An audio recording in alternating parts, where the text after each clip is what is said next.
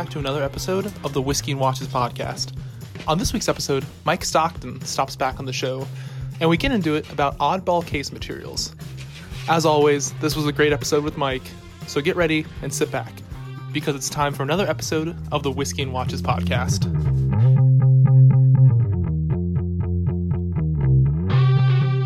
Welcome, everybody, to episode 80 of the Whiskey and Watches podcast. 80, octogenarian.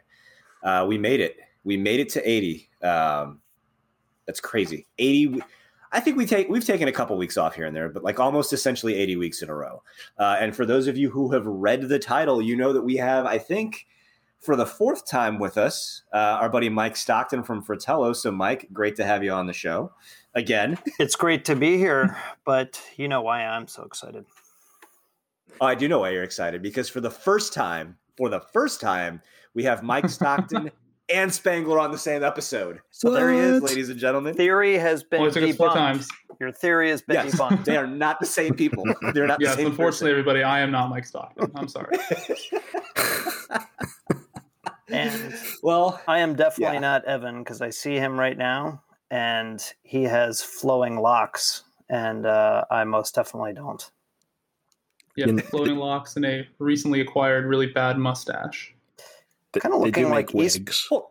Like what's that show on HBO? Eastbound and Down. A little bit. Yep. Kenny Powers. Yep. A little bit. Little Kenny Powers. Kenny Powers vibes.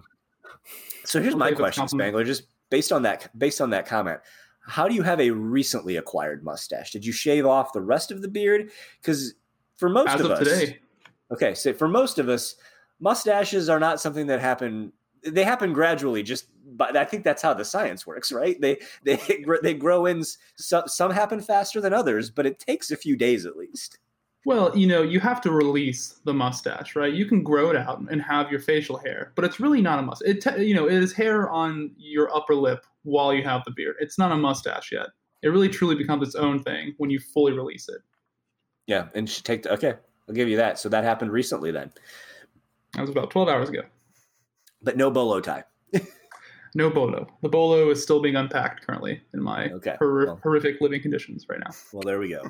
Well, it's we not that horrific. Yeah. There's crown molding in your room. Oh, yeah. There's crown molding and about 20 boxes on the ground. This is just various states of unpack or packed up. So anyway. Well, we will start as we always do, and we'll start with our guest, Mike. What is on the wrist and what is in the drink in no particular order?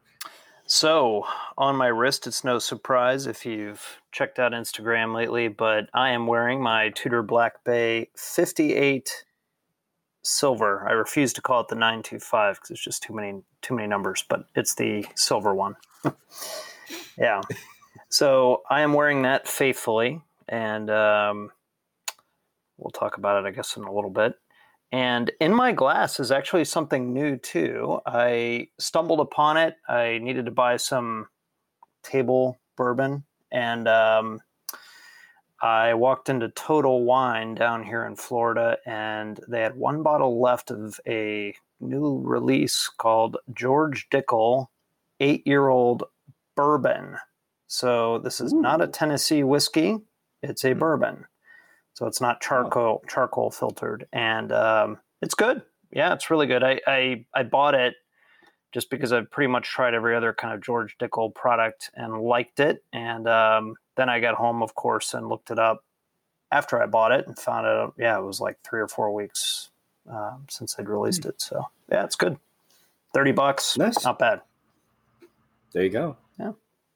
How about you guys? Spangler, what have you got? Well, for the most part of the day, I had been wearing my Synchron Military, but obviously we're talking with Mike tonight, so there's only one watch I could really wear, and of course it's my Omega Speedmaster. Nice. Omega Speedmaster. Yours might be an Omega, I think. This one was made in 2012. Okay, so you're right, it is an Omega. You're right. Yeah, Omega. Yeah. However, the replacement parts could be pre-Omega.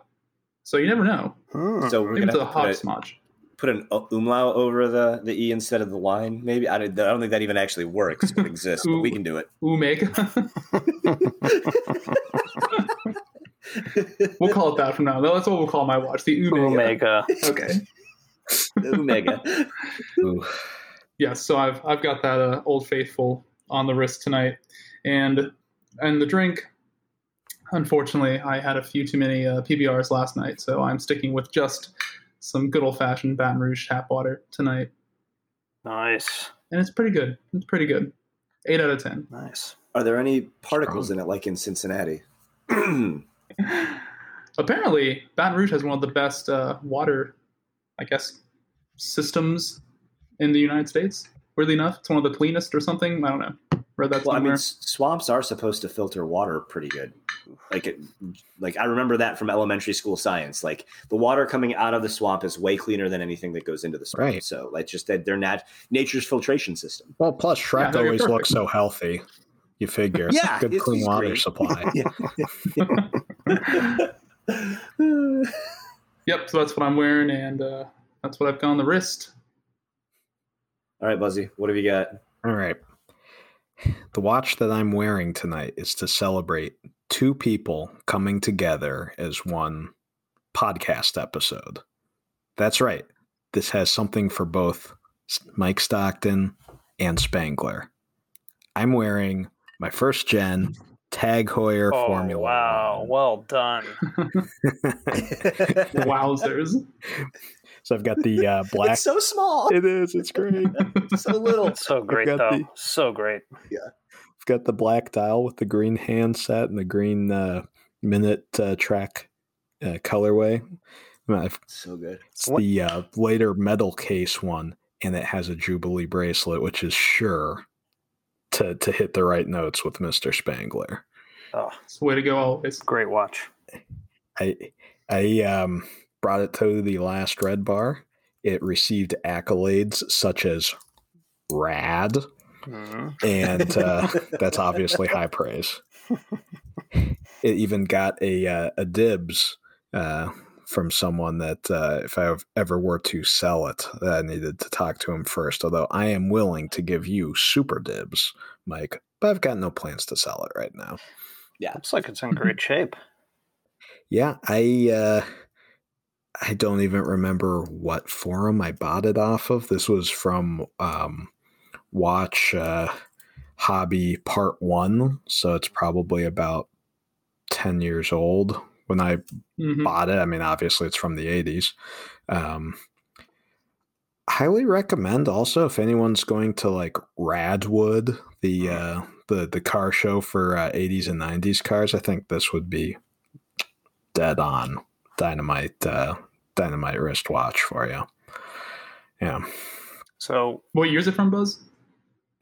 It late 80s, because originally they had the composite cases and the metal case, the steel case came after.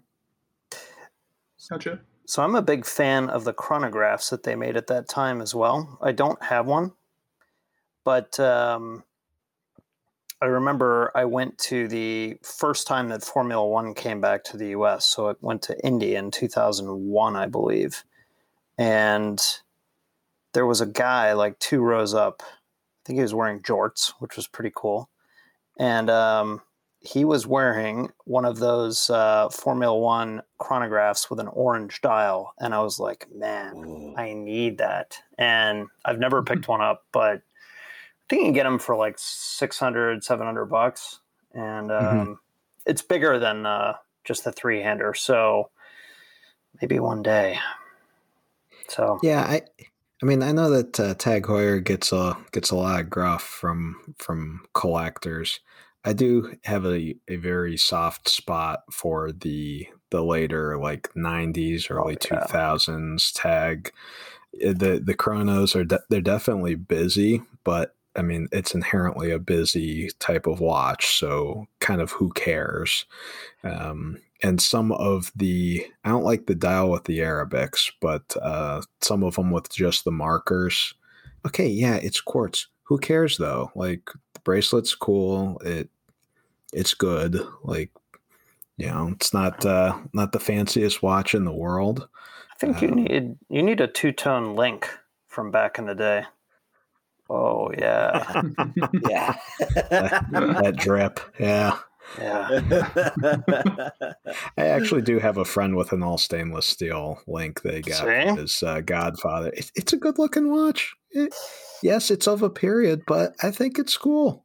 They are cool. And they're cheap. Who knows? You can get them for nothing, basically.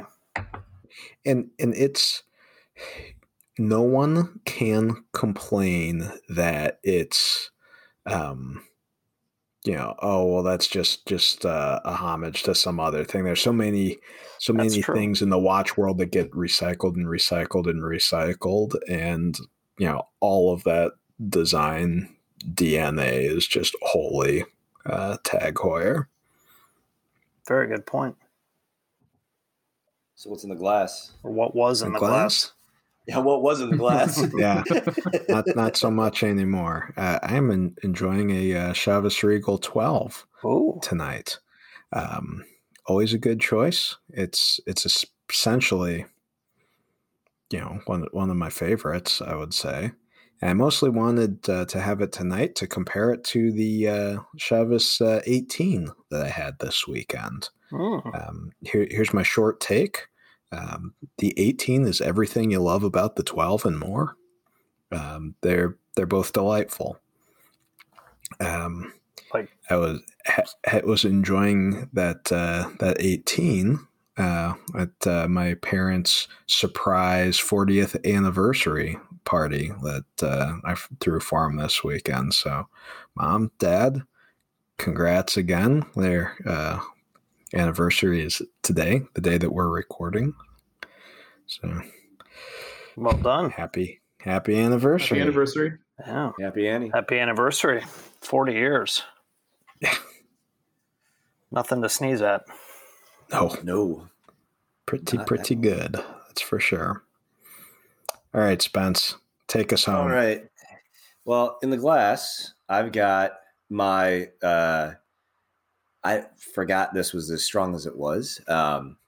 New Riff single barrel, the Richter and Phillips bottling that they did from Whiskey and Watches in 2019, which I feel like that wasn't the one that we met Spangler at. It was the other one. We met in 2018, I feel like. 2018, yes, indeed. Yeah, yes. So, but I'm drinking that because, as we all know, a couple weeks ago, I picked up the Omega Speedmaster professional, the Hesselite version. And again, so Spangler and I are both wearing Speedies for the first time. Probably be first of many going forward if he continues to wear his Nike. Absolutely love this watch.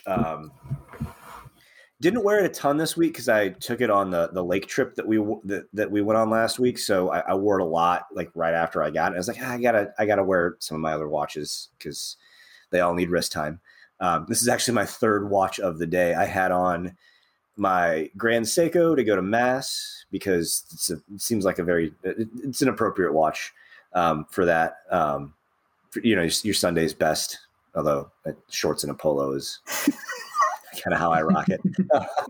And then we were out playing in the yard with the kids, so I had on my Notice Retrospect too, the salmon dial, which is just a fun watch to have out at Diver. But I was like, we're recording with Mike.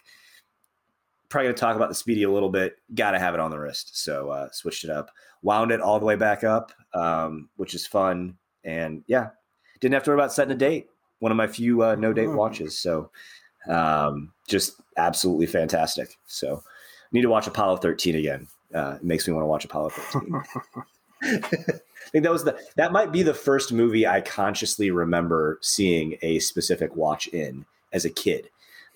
Because I watched that before I was allowed to watch any of the James Bond movies. So that scene, obviously with the engine burn, the Speedmaster gets some pretty good screen time, and I vividly remember that. That's what's on the wrist. Very nice. And that's what's in the glass. Yeah. Yeah, it was really. I will say, if you're looking for another movie, sorry, Mike. No, go ahead, Evan. I was going to say, if you're looking for another movie, Spence, to get some good screen time with the Speedy, First Man also has some good shots. Yes, it does. You are completely right on that. It does. Yep. Little known fact, I didn't know this. I did not know that Neil Armstrong, after he retired from NASA, taught at the University of Cincinnati. Yes, he did. Did not know that. So the other, and while it has a movie, The Right Stuff. I would highly recommend the book.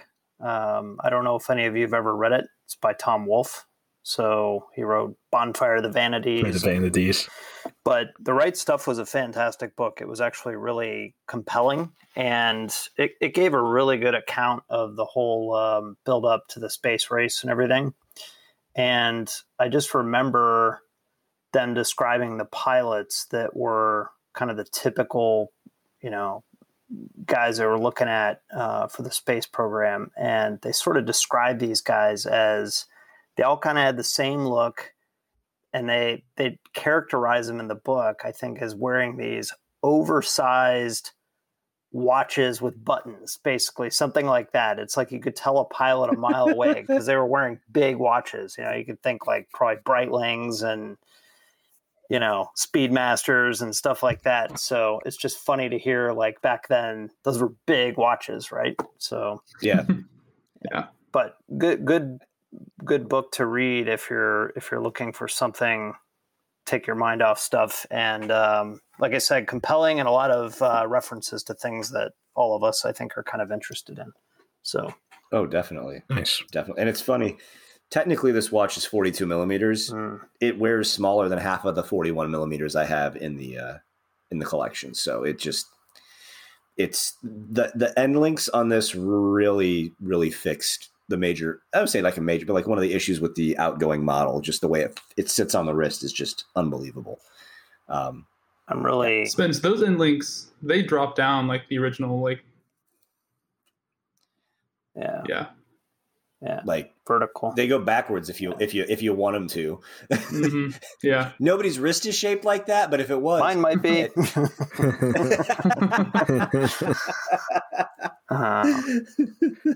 I'm really glad. Yeah, glad you got it. Honestly, I know you were looking at so many different things, and I know your point was that you can pretty much always get a Speedmaster, which I think as watch people is something that we ought to be very happy about. Yeah, celebrate it, because I think, you know, if you boil it down, I think something like a Speedmaster and a Submariner are about the two most recognizable watches, at least sports watches, right? And the fact that you can go out and get that one, and it's more expensive than it was, but still, relatively speaking, it's it's halfway decent. And I think the updates they made were just fantastic. I mean, that bracelet is great. The bracelet's so good. Movement is something else. And I heard you guys arguing about column wheel and cam movements on the last episode, and Evan was on the ball there, Mike. He was. So he was. I rarely am, but that one he was all over that one. You know, don't get him started on Heaven Hill and Buffalo Trace, but he was all over the movement inside the Speedy. So he got me there. So I'm curious, Evan, have you tried the new one on? I have tried it on, not with the bracelet. Okay. So whatever that black strap it comes on, I've tried it on that one, not the Sapphire, the Heslite. And my biggest takeaway was the fact the dial is so, I think that is just the perfect Speedmaster dial, just the way you look at it and how the subdials are so just in the case, like in, you know, lowered significantly more, and the way the light plays on those, it just looks great. Yeah.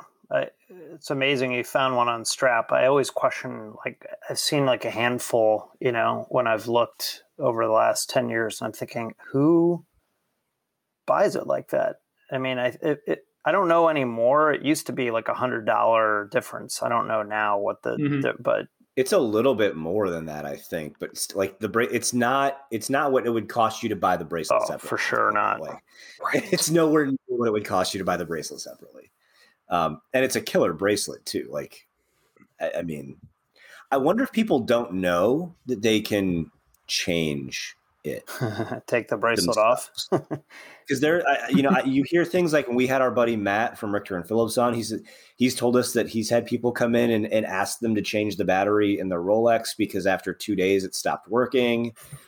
Just like things like that, you know, you just kind of wonder, does the general public know you can buy or buy a leather strap and put it on the watch. I don't know. Mm-hmm. I have no idea. I feel like most people do, but if you see them in the case next to each other, maybe you're like, oh, I guess this one comes on a bracelet and this one comes on a... That's how it has to stay. You can't do that. Yeah. Well, certain Rolex models, you can't swap it out. Oh. Like if you want a Daytona on a Oysterflex, you can't buy a bracelet. Like I've heard that like the Oysterflex models don't fit the bracelets or vice versa. Like if it comes on an Oysterflex, that is your option. So I was traveling the other week here and visited some friends in Detroit, and he wears a Submariner, a 16610. So kind of the last, non-ceramic Submariners. And he got it as a gift when he graduated, and he wears it all the time. Well, he got a Datejust as well back in that period. So let's say like sometime in the 90s, I think it's a 16234. So it's a, still stamped end links, and it has actually a steel bezel. I think they call it like the engine turn bezel. Black dial. Mm-hmm. It's a stunning watch, and I think it's even tritium. But anyhow, he's never worn it. He just doesn't like it. And it's so good. And he's newly married, and his wife's like, I want to wear it. So he showed it to me, and he's like, yeah, but she's like, yeah, but the bracelet is too big for me. And I'm like looking at the clasp, but I'm like, I go to my luggage because I always carry a spring bar tool. And I'm like, as one does, I'm like, let's solve this in 30 seconds. And he's like, oh, and she's like, oh, you mean you don't have to remove anything? And I'm like, nope, it was just that simple. Yeah. It's just funny sometimes. So your point about somebody, buying the strap version and not knowing they could, I'm sure it happens all the time. And, Oh yeah. Yeah, I think my buddy knew, but he just didn't want to make it that easy for her to wear. So, so I get that. Yeah. So we should probably... Oh, we have fresh forum finds. Oh, yeah. We should hit those real quick before we get to the main topic. The freshest of forum finds. So, Mr. Stockton, what have you got for us? You were excited about this. You're like, I've got one. I was like, all right. Yeah, it's kind of weird, and I may write about this week on Risk Game. Nice. So... Yeah. So you heard it here first, maybe. Yeah. I don't have anything else in mind, and this came to mind right away. So as you guys know, I live in Frankfurt, and there is a certain watch company that is headquartered there called Sinn. And I had a model in my mind, and it was almost the watch that I bought when I moved to Frankfurt, but I bought a kind of a special edition of this watch instead, but with some characteristics from what I'll mention. And this watch is on Chrono 24 because I'm nowhere near as skilled as you guys to go on Reddit and all these other things. I feel like I'm old, and that scares me. So, and this is a Sinn 103 ST. So if you know your Sinns, this is the chronograph with the 7750, which I normally don't like, but on this watch, I think it's classic. And this is really like the base model with the black dial, the Arabic numerals, and the acrylic crystal, which I really, really like. Mm-hmm. And what is special about this one is that it is from, they say 1990, I think it's probably from a few years later, but because of that, it has a tritium dial. And ooh. Yeah, therefore it is aging pretty nicely. And this one is on sale for about $2,000, which I don't know. It says fixed price. There's no box, no papers. I kind of feel like you're paying a little bit there for the age, but I think it looks really cool. I mean, the 103 with the acrylic crystal is one of those watches I think we often forget about because Sinn makes so many different watches, and this is just always sitting out there. But it's kind of nice to know that somebody makes a watch like that just as a normal production piece. So that's mine. It's available in the U.S. in Marina del Rey, California, I guess that is. but it looks like it has a German day wheel. So anyhow, that's my choice. That's a solid choice. So there we go. Is are those Arabics also in loom? Are those aging also? Is it just the loom plots? Yes, sir. And I even sent you guys the link. But no, the hours are in tritium, as well as the syringe hands and the I guess you'd call that like an arrow of sorts. Tip on the central chronograph fan. Oh, that looks good. Yeah. I always thought this was a nice looking watch. And the case, interestingly, is similar to, it's not that different from like the, it was the late 60s, early 70s, I'll say Autavia, or you could say Autavia case. So the Heuer case. And it's 41 millimeters, so pretty big, but also quite wearable. And I need to check if the acrylic is also good to 200 meters, but I think it is. I mean, it's a pretty versatile watch. And the loom seems to all be aging the same way too. Like that's gorgeous. Well, there you go. It's real good. So there's my fresh forum find. It's the first one of those I've done. That's pretty fresh. Although you do them almost every Thursday, though. That's true. In a way. That's true. Yeah. You're pretty skilled at this. So I will go next.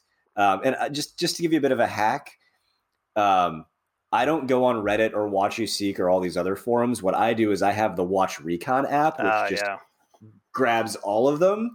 So I don't have to do all that other stuff. I just go to the one.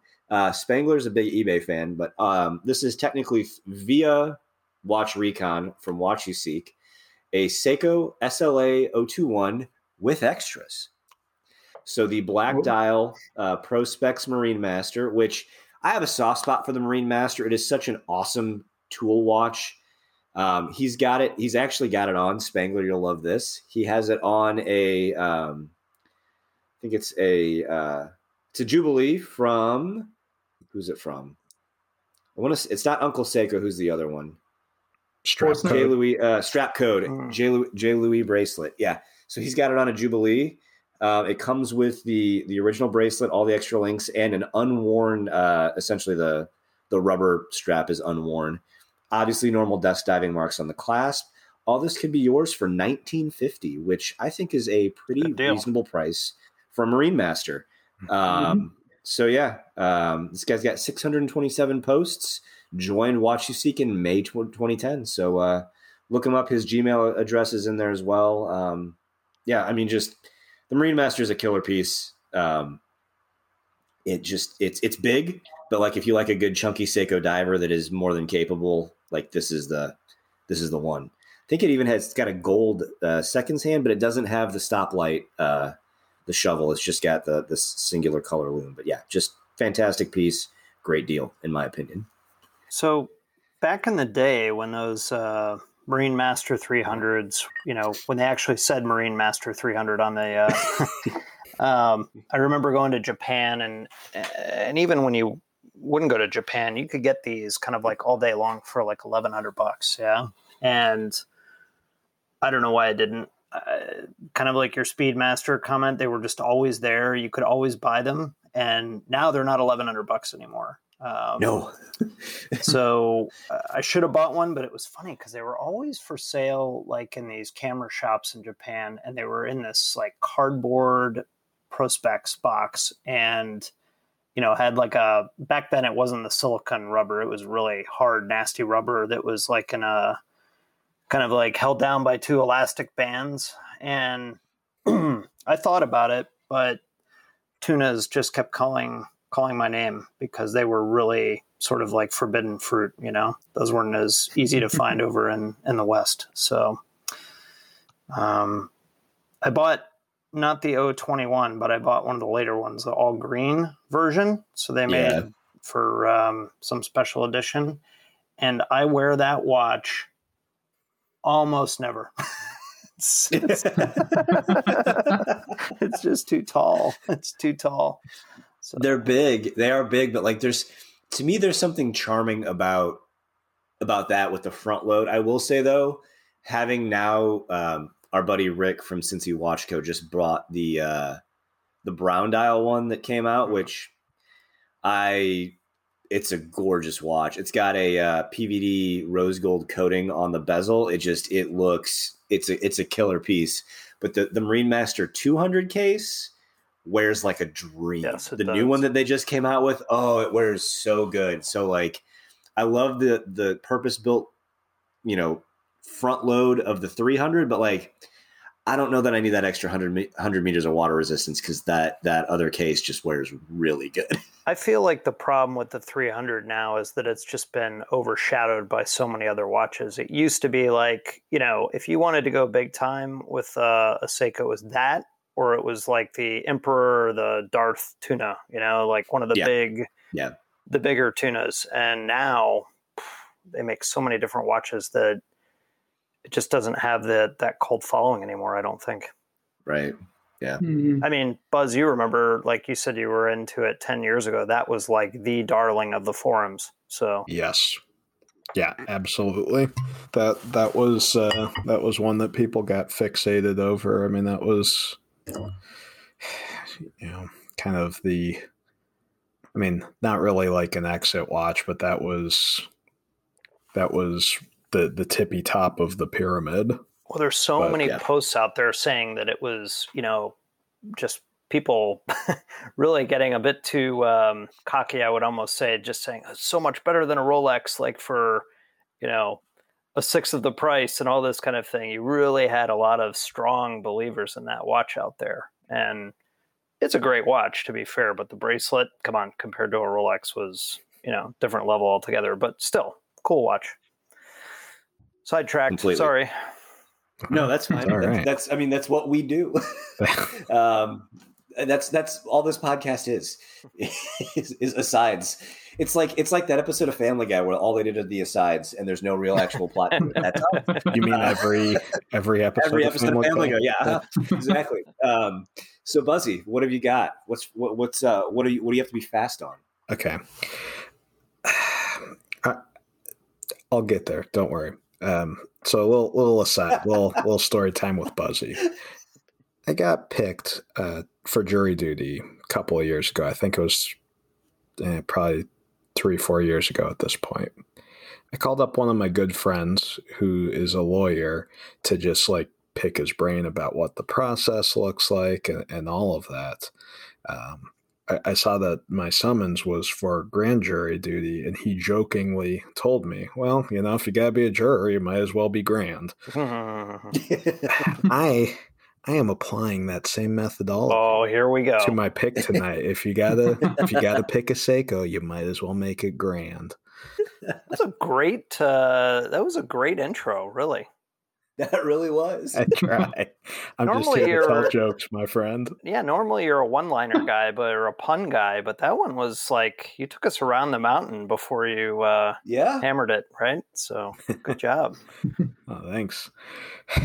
On WatchUSeek, I seeked and I found a Grand Seiko SBGN 003. So that's the GMT. The 9F movement in it. That's the black dial, the orangish red GMT hand. We've got a very nicely kept one with box and papers for $2,450. They list for $3,200 new, so that's about 25% discount before tax. Maybe you could find someone that really wanted to deal. I don't know. All I know is that it's a pretty decent discount from new, and it looks like it was rarely worn. Looks like it's in really nice shape. I always like trying these on whenever I'm at Richter or any place that has Grand Seiko. I just think they're slick and really kind of an ideal grab and go, because you have that quartz just constantly going. You will, you know, not have to ever wind it up. So kind of a good on the fly watch. And also if you're flying, because it's got a true GMT. It's a really good looking watch. Things. It's a great pick. Yeah. Mm-hmm. They wear nice. They really do. I'd say, that one, the ones they came out with last year, those couple models with like the two color bezels, the automatics, the high beats. Did you see those? Have you seen those in person at all? Like the blue and white, instead of having a Pepsi bezel? I've seen that one a couple of times. And then I saw they have the standard one that I think has an all black bezel as well. They're all really good. The sapphire bezels are all fantastic, and they're fully loomed as well. Yeah, which is killer. Yeah, I think, objectively, and I know the one you chose, Buzz, is quartz, but their GMTs are amongst the best looking out there, I think. Yeah. Yeah. Agreed. The I just wish, as we said in the last episode, I wish they could dial back on the excellence of the GMT, because they already have a ton of excellent varieties. Just make the sub killer. Just make the sub killer. You can call it like codename Harpoon, which is a anti-ship missile. Just do it. It's true. Everybody will like that. It's everyone. True. They people have been asking, like, why not make a 40 millimeter dive watch and just go for the jugular? But they just seem to dance all around it and do it in automatic. Don't do spring drive, just go right for it. Do you recall the quartz diver they made a few years ago? I don't think it made it into the new logo where they, took Seiko off the dial. Right. Yeah. Is that the one that looks like, it looks kind of like because I've seen the one that's like a shrunk down version of the 43 with the big goofy cathedral hands and the power reserve. Yep. Yeah. And talk about now a cult classic. That watch is really pretty desirable. And I'm trying to look for the... didn't they do one that had some yellow accents in it too? These were. They only made black and white, and I'll shoot a link to you when I find one. But these were. I remembered seeing them over in Japan, and I thought, who is going to buy a quartz watch for this price? And now I'm kind of wishing that was me, but and remake the Pogue. Yeah. Again, remake the Pogue. Yes. Do what Omega did and scan a movement and make it again. Like, get me a Pogue. Yeah. Everyone will love that.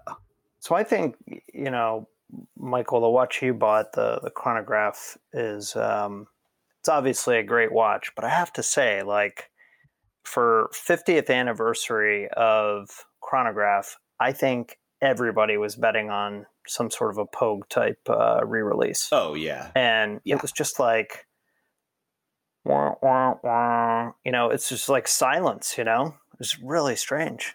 Well, and the new Seiko 5 that they did, the one that, like, everybody voted on, is essentially the Pogue colorway. Yeah. Mm-hmm. Like, come on. Yeah. Come on. Yeah. Maybe it's just a tease. Maybe it is. Maybe they're getting us all amped up for it. Maybe. Yeah. So Spangler, did we stall long enough for you to find one? Luckily, there's one thing I can count on. I can always assume I have a watch in my eBay listing, my watch list. And so I'm not going to take you around the mountain like Buzz did, but I will do a small aside here as to why this one is in my watch list. But I sometimes will go down the rabbit hole of trying to find, medical themed watches. So I'm a big fan of Pulsations dials, Pulsations bezels. And there's a small subcategory of watches known as doctor's watches, the kind of rectangular with the two dials on the, or two, I guess, tracks on the same dial. And so I was going down that rabbit hole, and I figured, you know what? I kind of like these watches. They can be a little bit maybe more expensive than they should be, but I do like the rectangular look.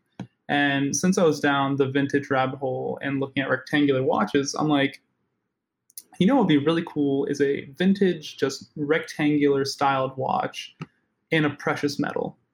And luckily, some of these watches can be found for relatively cheap, you know, air quotes when I say cheap, but, you know, when we're talking precious metals, if you're talking about modern watches, obviously they're going to be a little bit through the roof. And I was stumbling through, found some plated, some not, and then I stumbled upon what the seller says is a 1960s Longines in 14 karat yellow gold with just an exquisite dial. Normally when it comes to these watches, you find a lot of them on eBay and the forums where the dials are just absolutely wrecked for whatever reason. I don't know why.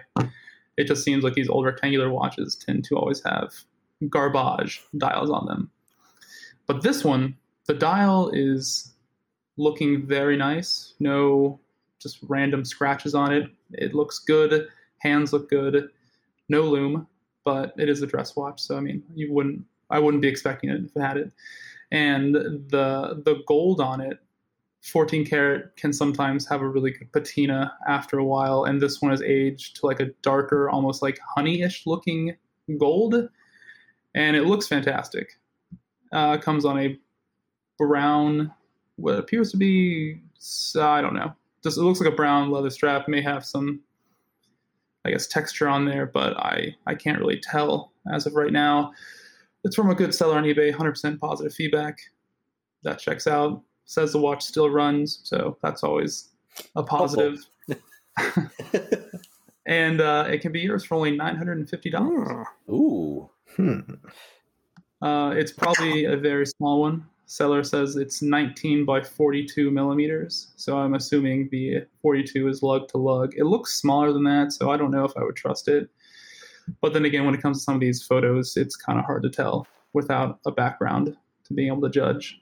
But like I said, I'll send you guys the link here in a second. Dial looks great.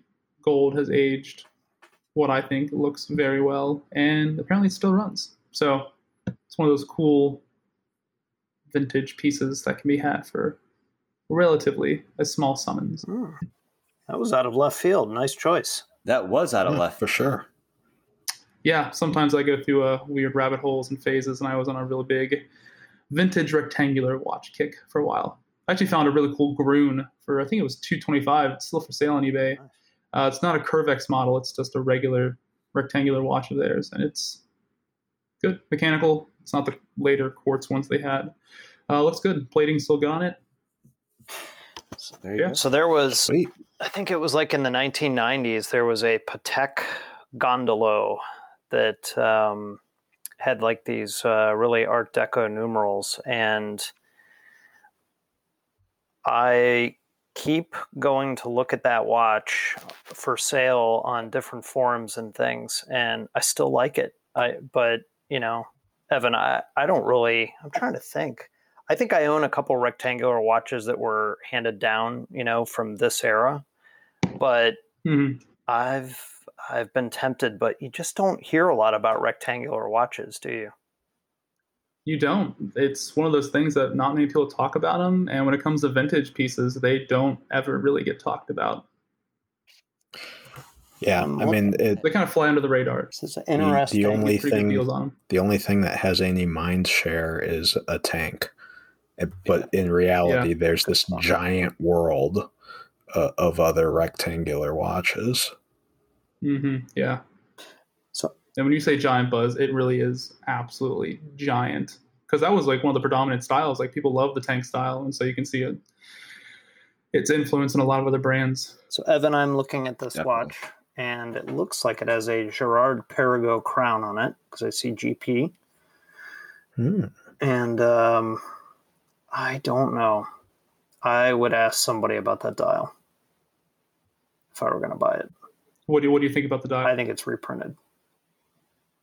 Yeah. Only because, like, if you look at the minute track in the sub area, it's not, like, especially down on the, like, call it 5, 6, and 7. They're kind of out of alignment. Yeah. And Longines didn't mess around. So I would ask. That's all. Yeah. But the thing is with these is that you can find them, but you do have to be careful because, like you said, most of them are have bad dials. It's because they have, as somebody once said about a Breitling Navitimer, they have negative water resistance. So maybe they wore it in Baton Rouge. You know what I mean? So the humidity will get you. Yeah, truth. But it's a cool case, though. Really cool case. Yeah. So yeah, definitely a cool case. And I know this will be another aside here, but I think also, you know, Mike, you said it could be a repro dial, or it could be, you know, I have stumbled around the Omega forums a little bit, and they have a big, I guess, segment on repainted dials, which some people tend to have an aversion to repainted dials. But when it comes to me, I think they're such an interesting part of, like, vintage watch history at a time where people weren't like, this dial has to be in the exact original condition that I got it because I'm going to resell it and try and make a profit on it. You know, that was not the thinking. These guys just brought it in to get it repainted because they wore it, and that's all they wanted it for. Yep. And obviously they're not as collectible, but it's also just cool to see a piece that, you know, that somebody was just like, this is a tool. This is what I use it for. I don't care about resale value. I don't care about, you know, X, Y, Z. I just want the dial to look good. And it's not as if some of the work that was done when those repaintings were done, some of it was pretty good. I mean, it wasn't as if, like, you know, it was badly done all the time. So I'm with you. I think with watches like this, you never say never, but the chances of these types of watches becoming the next, you know, Rolex Submariner, vintage Submariner market, I think are pretty slim. And therefore, you should just buy what you like and just, you know, keep it in mind. Yeah, like, totally just get what it is you want, because, you know, most of those watches anyhow didn't make it because they were sold for their scrap value. You know, there was like that period when gold went way, way up during hyperinflation, and people were just... unfortunately just scrapping all those types of things. So if you like it's nice stuff, but, you know, you can, as I'm sure you've seen on eBay, these, that period of watches, which I would guess is actually from the 40s or 50s. Yeah, that's what I'm thinking too. You can spend hours looking at Longines, Bulova, Benrus, or just Girard-Perregaux, Ulysse Nardin. There's tons of brands out there. It's incredible. So, and a lot of times in-house movements, which is pretty cool, you know, something that people go nuts for today. And now all these companies actually made their movements. So a lot. Yeah. It is pretty cool as long as it stays running well. God forbid you need any replacement parts, you know? Yeah. That's the big X factor. You know, I don't know on some of these. Like, in a lot of cases, I think it's, you know, there was no Inca block, so no real shock protection. So that's another thing to keep in mind with these. You have to wear them carefully. I've got a couple of them, and I swear... they run and then they stop running 2 years later. And, you know, it is different than wearing even a watch from the 60s or 70s. So, but something fun to add. And yeah, to your point, you know, for a fraction of the price of like a Cartier Tank, but with basically all the looks. So, yeah. Well, in your point of if it, if for some strange reason the market for those just like blew up and they got really hot. Okay, yeah, if you had a more pure example of it, you would be sitting on a lot more upside. But I think the more likely thing is, like, you would never actually buy one at all, right? Because the very good condition original dials are just impossible to find. So like, I think you probably would be doing yourself a good solid just by picking up something that, you know, yes, it's been repainted, but like you actually bought it versus waiting for that right watch to come up and it never does. Yeah. Mm-hmm. The other thing that's good to look at, I want to say about 30 years ago, Hamilton made this run of reproductions, and granted, most of them were done in quartz, but of their, you know, famous watches from the 30s, 40s, and 50s. Like a really cool one to look up, even a vintage model, but like the repro version is called the Piping Rock.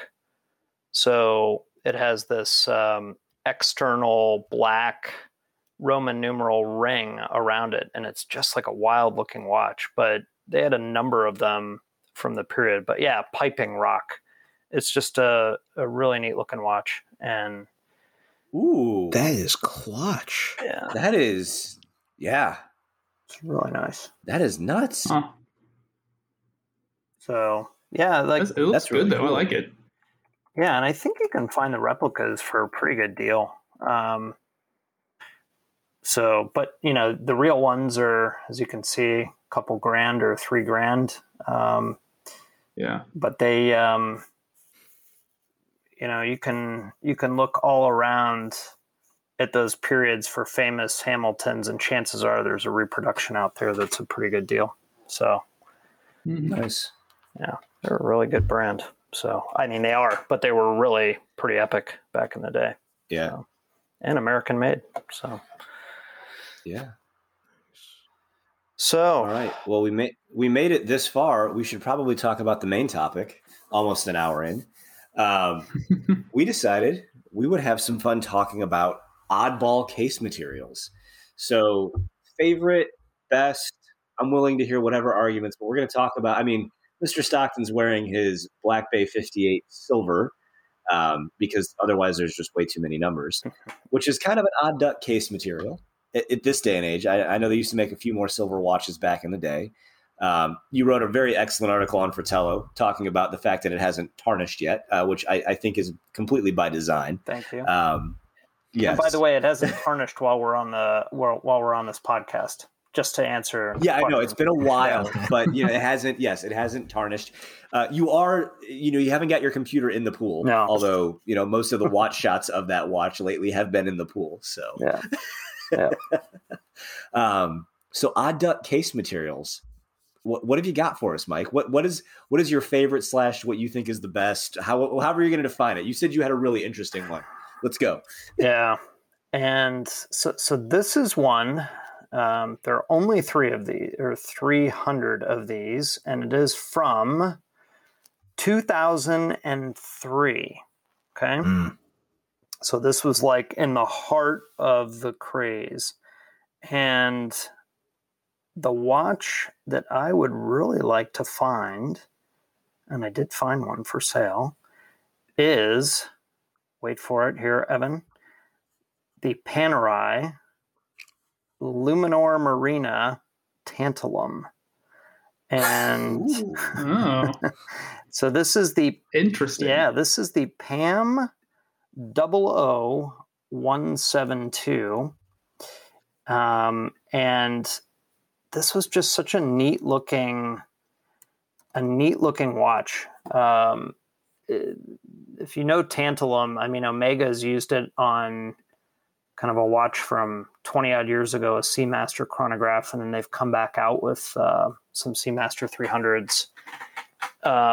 They've used tantalum in the links, and I believe for the bezel. And it's a very dark gray, heavy material that's quite hard and pretty rare. I'm sure, Buzz, you can tell us all about the history of tantalum, but atomic number 73. There you go. I mean, I had to look that up. I don't know this stuff off the top of my head.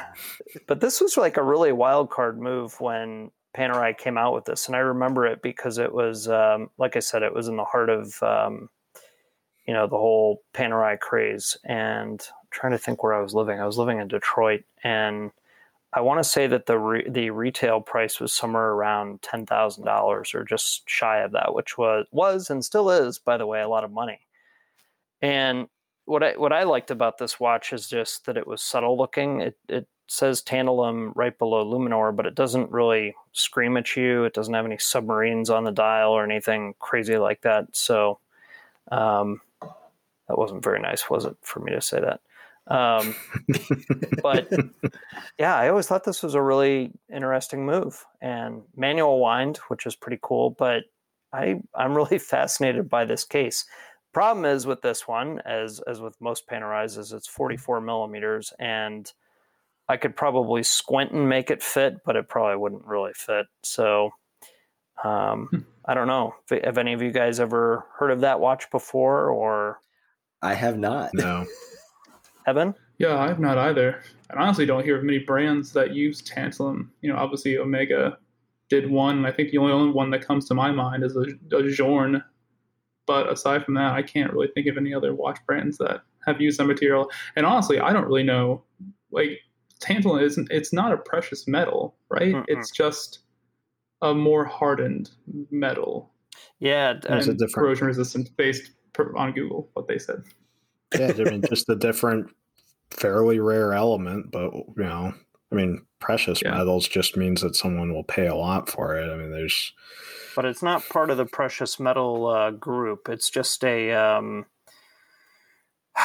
you know, it's just a rare material. So I'm looking on Wikipedia, and it says it makes up about 1 to 2 parts per million of the Earth's crust, and apparently we have 50 years left of resources based upon extraction rates. So whatever means, but that means buy all of the Panerai Tantalums that you can.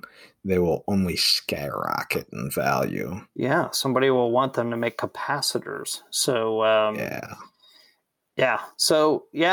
was my pick. And like I said, I mean, this is a watch I kind of forgot about until you asked the question. But maybe I'll have to put one of these on the list. So yeah, that was my pick. So what do you guys got? All right, Spangler, you want to follow that up? That's going to be hard to follow up, but you know, when it comes to oddball, you know, I guess it wouldn't really be that much of an oddball. It's just a case material that in my mind is just such a subtle flex to have. And it's not really one that you really need, but it just is what it is. And so thinking of, you know, somewhat, and like I said, it's not really an oddball one, but it is a precious metal. I think when it comes to watches, the biggest flex you can have when it comes to case materials, it's got to be platinum. There's no other case material, right? Like white gold obviously flies under the radar. Platinum also flies under the radar. But after I got to actually handle a platinum day date down here in Baton Rouge, and after feeling it, like you can't even tell like it's anything special, like you're just looking at it. But when you pick them up, oh my goodness. Good lord, you could kill a person with that thing. It is a weapon. And just the ability to wear something on your wrist that, you know, probably in some brands is reaching 6 figures, and it could also be used as, you know, something that you probably shouldn't use it for. But, you know, if, you know, someone comes up to your wrist and like, that's a nice watch, you can just take it off. Like, yeah, it is. They try to grab it. You got your own personal defense weapon right there. So I believe somebody might have described a Ploprof in the same way recently. Just hope the spring bars are good. That's all. Yeah. I mean, I got to try on a platinum Daytona one time, and you just pick it up and you're like, the Daytona isn't a very big watch. Mm-hmm. You know, they claim it's 40. It's probably closer to 38 millimeters. You pick up a stainless steel watch of that size. You're like, yeah, no, this is the platinum. I was like, oh my goodness, this is unbelievable. Like I know what this should feel like, and it doesn't feel like that. Like it's just, it throws you for a loop. Yeah, it does. You're like, this is insane. Yeah. Yep. But you know, your stealth comment is spot on, because I go back and forth on a day date. Yeah. And I think one day in my life I'll have one. But I have to admit to you, I look at both platinum and white gold, and the platinum is just, yeah. But to your point, I picked one up. It's like not flashy, but... Yeah, 36 millimeters. You pick this thing up and it's like, you know... You know, if you need to get, you know, you're in a hot air balloon, you just pitch that over the side and you're going to go way up, you know? It's like... Oh, yeah. Oh, yeah. That's a good choice. All right. I think platinum is very underrated, too. You know, it's probably, like you say, just because it isn't flashy enough. It's kind of like, if you know, you know, you know? Yeah. Yep. Although with Rolex, I think now, I'm trying to think. I don't know if they do make watches in platinum without that ice blue dial. I thought... Ice blue dial is gorgeous, but that's a bit flashy. Yeah, it's too flashy. Yeah. Now, I will say, like, the Daytona with the brown ceramic and the light blue, I saw somebody wearing one out in the open. I was at a car race, and I thought, yeah, that looks awesome. Like in the window, it's sort of just, it just looks different than everything else. And I don't know if I really love the combo, but on the wrist, it looked good. I need to look up whether the Day-Date can be had in other dial colors, because I saw somebody with a white metal new Day-Date with a black dial, and it looked amazing. I don't know if it was white gold or platinum. I have to look. But yeah, good choice. That's what I got. Buzzy, what have you got? Okay. I went on a completely different tack than you guys. I want something hardened so we don't scratch, but I need a ductile material. Sorry, ceramic. I want something heavy, but not a boat anchor. Just a good appropriate hardness, good appropriate heaviness. I have to go for the Seiko Diashield / super hard. I like a coated stainless steel. To me, I like the appropriate heft of a stainless watch. Titanium watches, they can look cool, and some of them are very cool just inherently, but I want a little bit of heft on my wrist. The Sinn's Tegumented, to me, gets second place just because I don't know if they ever do that technique with anything that's polished, and I like polished elements on my watches. So yeah, it's simple, but I think that having a coating to prevent some of the battle scars would make for a much more enjoyable watch.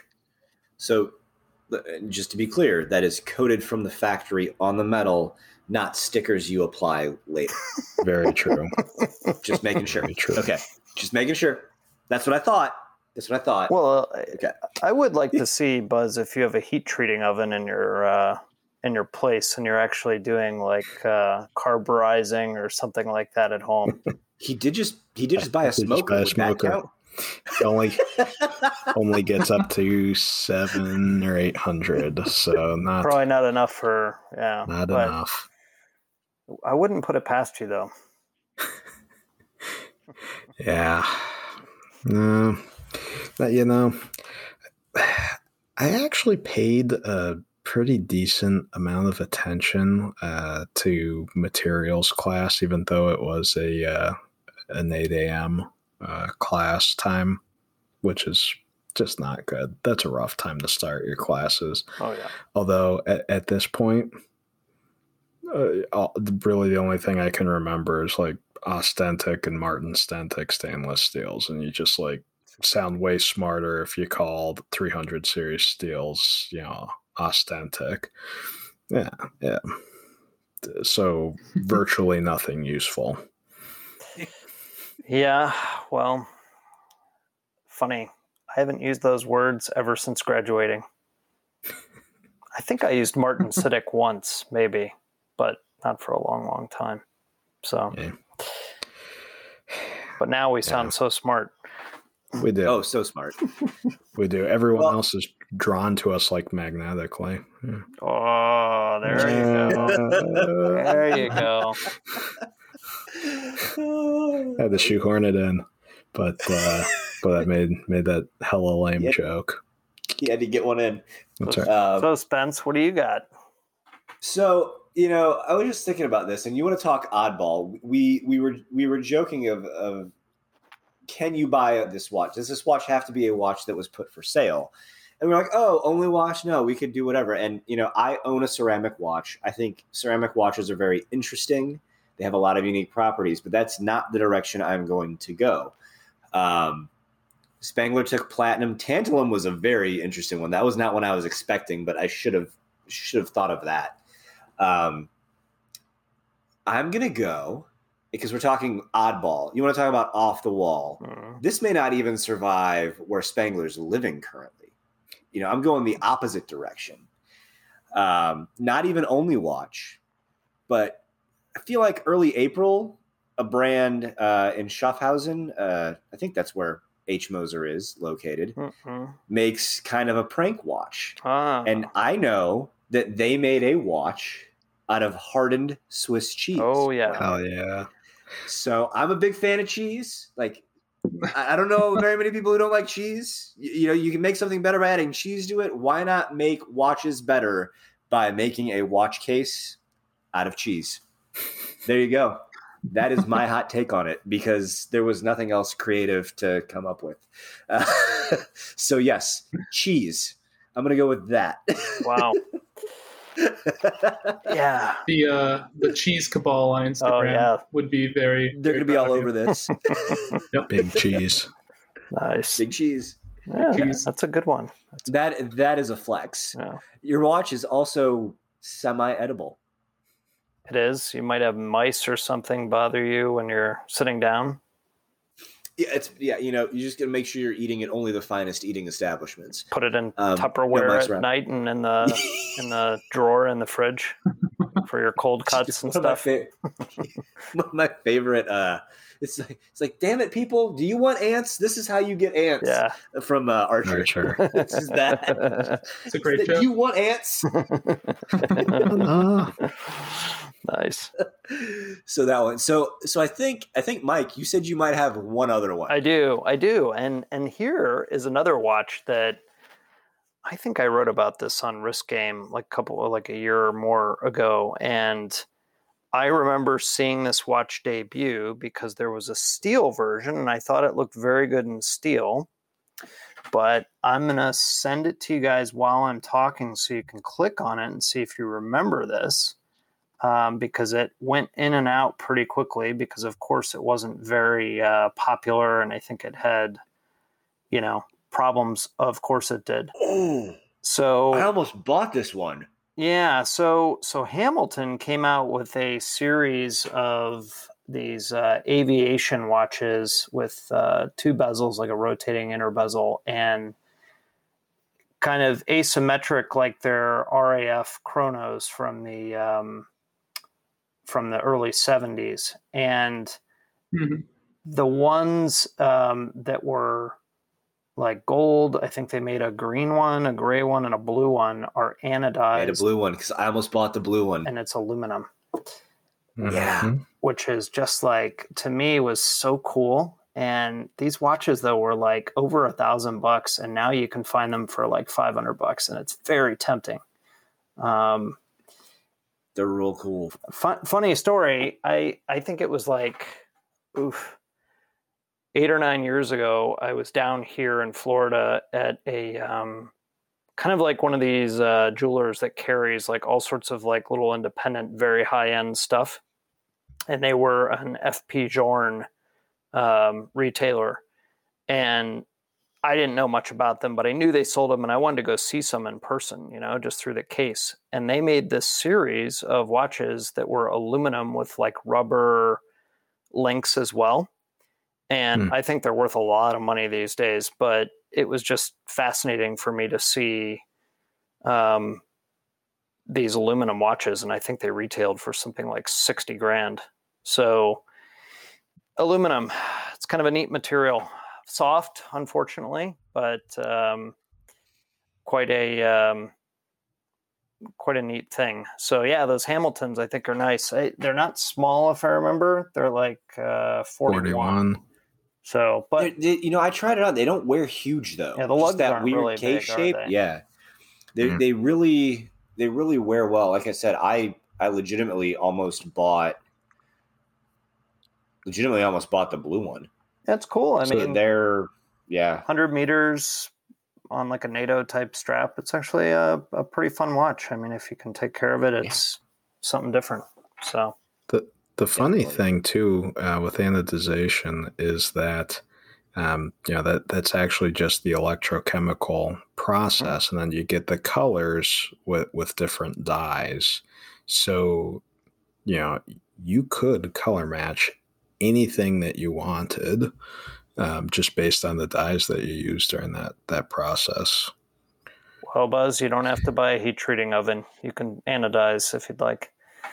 You actually can anodize at home. That's for fun, definitely. For profit, I'm not sure. But there are plenty of hobbyists that do that. I always sent... I have made a lot of parts in previous life and like... Mike 6 and all sorts of swell aluminums. And it was like second nature to throw those anodization notes on. They're soft, there's hard anodized. It's a world of fun out there. There you go. Evan, you have something else? Yeah, and I can't believe I didn't think about this. We did kind of jump into this pretty quick, and I didn't really have that much time to think about this, but I have a watch that kind of fits this category very well that I never, ever, ever wear. And these guys saw me shuffle through my closet, and it's sitting in a bin, but I bought this watch a couple years ago. And if you're talking about very interesting case materials, why just stick with one when you can have five in one watch? And I'm talking about the Gorilla Fastback. Oh, wow. Oh, yeah. You bought one of these. Wow. You all can see right here. Coming in with carbon, titanium, aluminum, ceramic, and they also throw in sapphire. I'll call that a material, too. I'll give them a pass on that. Not really, but you know what I'm talking about. Headed by the what I believe AP is one of the... Yeah. Mm-hmm. Yeah. Designer from AP. But wait a second. Came out, and that's not an inexpensive watch.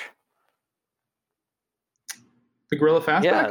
It is shockingly quite inexpensive. It's expensive, I thought.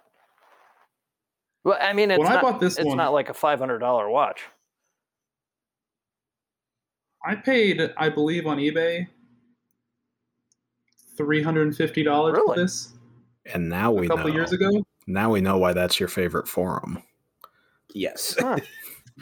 Yep, it was a seller. I think when they first started, these watches were fairly, and I think actually Jack Forster did a piece on Hodinkee about the value proposition of these, which is where I first saw them at. And back then they were fairly expensive. Nowadays they've come out. Obviously, they just came out with their new, very interesting take on a modular chronograph. Yeah, and they've also had a few other. And they got the wandering hours complication, which is pretty cool. Yeah, the wandering hours. Yeah, They have some. Yeah. So they're definitely going up market. They've kind of found their niche, and they're kind of going a little bit up market from that. And I think they should. That's a very interesting brand. It's got a good design. Okay. Language behind it. So I'm looking at some of these original ones, and it looks like they retailed for like $1,150, but now I don't know why. Like they're, $2,500 or $2,500 or $3,000 or something like that. So I don't know. Did they change something to them, or did they sort of do in the initial releases? Oh, $880 in the beginning. Maybe they've put different movements in or something, but it's kind of a neat watch. I do think they changed their movements. Okay. Yeah, this one's definitely I think it's a Miura in this one. So how come you never wear it? Just because we all do that? Really big. Yeah. And very yellow. Obviously, I have that 44mm Panerai, but that, you know, from wearing that, it seems to fit fairly fine. You guys will obviously try them on. You know, they fit a little bit smaller than some people might think. But this one, I forget what the actual sizing is on it. And I have a 7.5-inch wrist. So, I mean, for the most part, I can pull off larger watches. Not that I like to, but if I have to, I can. And this one, even for me, seems... Let's see it. Just a bit too big. You know, I can kind of see that. If I could make a suggestion, I think you should like throw it on like a darker strap or something. That might actually help bring the size down a little bit. I think that's a good point too. It came obviously with the yellow, and I bought it used, so I didn't really have that much choice in the colorway. I just saw it and I saw a good deal on it, and I went for it. But it came with a black leather strap as well. But then again, I don't think I would ever want to wear this on a leather strap. Yeah. The only times I've ever worn this are at the gym and if I go on a bike ride. It's neat, though. And obviously, I have not been doing much of those lately. So. I've not. I don't think I've ever talked to anybody who owns one of those. So this is it's an interesting point you've brought up here. Yeah. Saw it on the value proposition. Was scrolling through eBay one day and seller had it for sale. And I was like, you know what? I'll take it. This was early on, too. This was a couple of years ago when I bought this, so it was a while ago. Yeah, seller who stole it from somebody, put it on eBay, right? No, I'm just kidding. Yeah. Burner account. That's cool. No feedback. Yeah. That's like the sandwich sandwich of materials watch, right? So that's all of them. Yeah. Can't choose, get a Gorilla. Yeah. They're interesting look, like... Are they like they're not lightweight, they're not perfect, but like if you're talking about like a really unique design with a bunch of materials, I don't know anybody who's doing that much like that. I mean, they are very loud watches, a lot of use of color, but they remind me they're cool. They remind me a little bit of what the heck was that brand? Seven Friday or something. Yep. Oh yeah. These aren't skeleton looking, but kind of that. They're squarish, rounded, but very bold. Yeah. But they've made it though, right? They've been around for a while. They clearly have a following. So yeah, that's cool. Good deal too. $350. Why not? Yeah, can't lose. Yeah. And you own said watch. Yeah, absolutely. Got to rock that thing. Oh yeah. Yeah, maybe I'll wear it tomorrow. Nice. First day of school watch. I'll get some attention. I know I won't, but I can hope so. Yeah. Well, I think we covered a lot of unique materials. Yeah. And we even got some cheese in. We even got food in. Yeah, you got food in. Yeah. Yeah. Do what we could. Silver watch. Well, Mike still hasn't tarnished, by the way. Still not tarnished. Yeah. No. Still not tarnished. In an hour and almost hour and 20 minutes and still hasn't tarnished on this episode, which is impressive. No, I mean, it. Obviously, we've all seen that one. I think my personal favorite is the pink suede strap. Oh, yeah. That thing with the gray dial, taupe gray, whatever. It's a strap monster. For sure. It is. You just got to choose the right one. But I've really enjoyed this green tropic style strap. I mean, I have only worn it on that, and you know, down here in Florida. And you guys, I know we're talking summer straps last time, but this has really been comfy. And no, I'm impressed with it. I really am, and I'm glad it hasn't tarnished at all. So I didn't have to eat crow, but.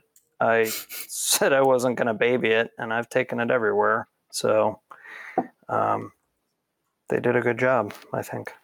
So there you go. Yeah. That's a pretty good way to round out our materials conversation. Mike, always a pleasure to have you on.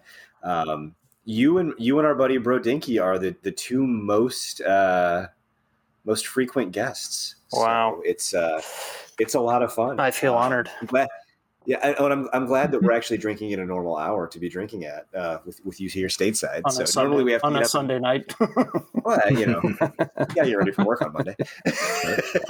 But no, it's been a pleasure. It was a fun topic. I'm glad we figured that out right before we started recording.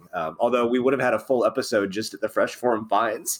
Oh yeah, so, that's true. But you know, we do what we can. It's always fun. All the little asides. Always great to hear. Always great to get your input and have you on. So thank you so much for joining us tonight, and we'll catch everybody next week. Thank you. See ya. Nice to meet you, Evan.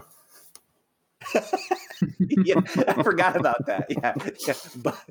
But Evan and Stockton met each other tonight. Finally, it actually happened.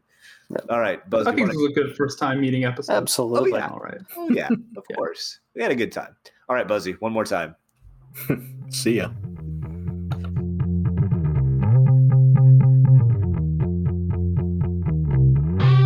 Thank you for listening to another episode of the Whiskey and Watches podcast. If you like what you hear, please take the time to rate and review us wherever you get your podcasts. We are enthusiasts, not experts, so don't at us. But you can find us on Instagram at whiskey.and.watches.podcast. Also, visit our website at zeitzwatches.com. Zeitz is spelled Z-E-I.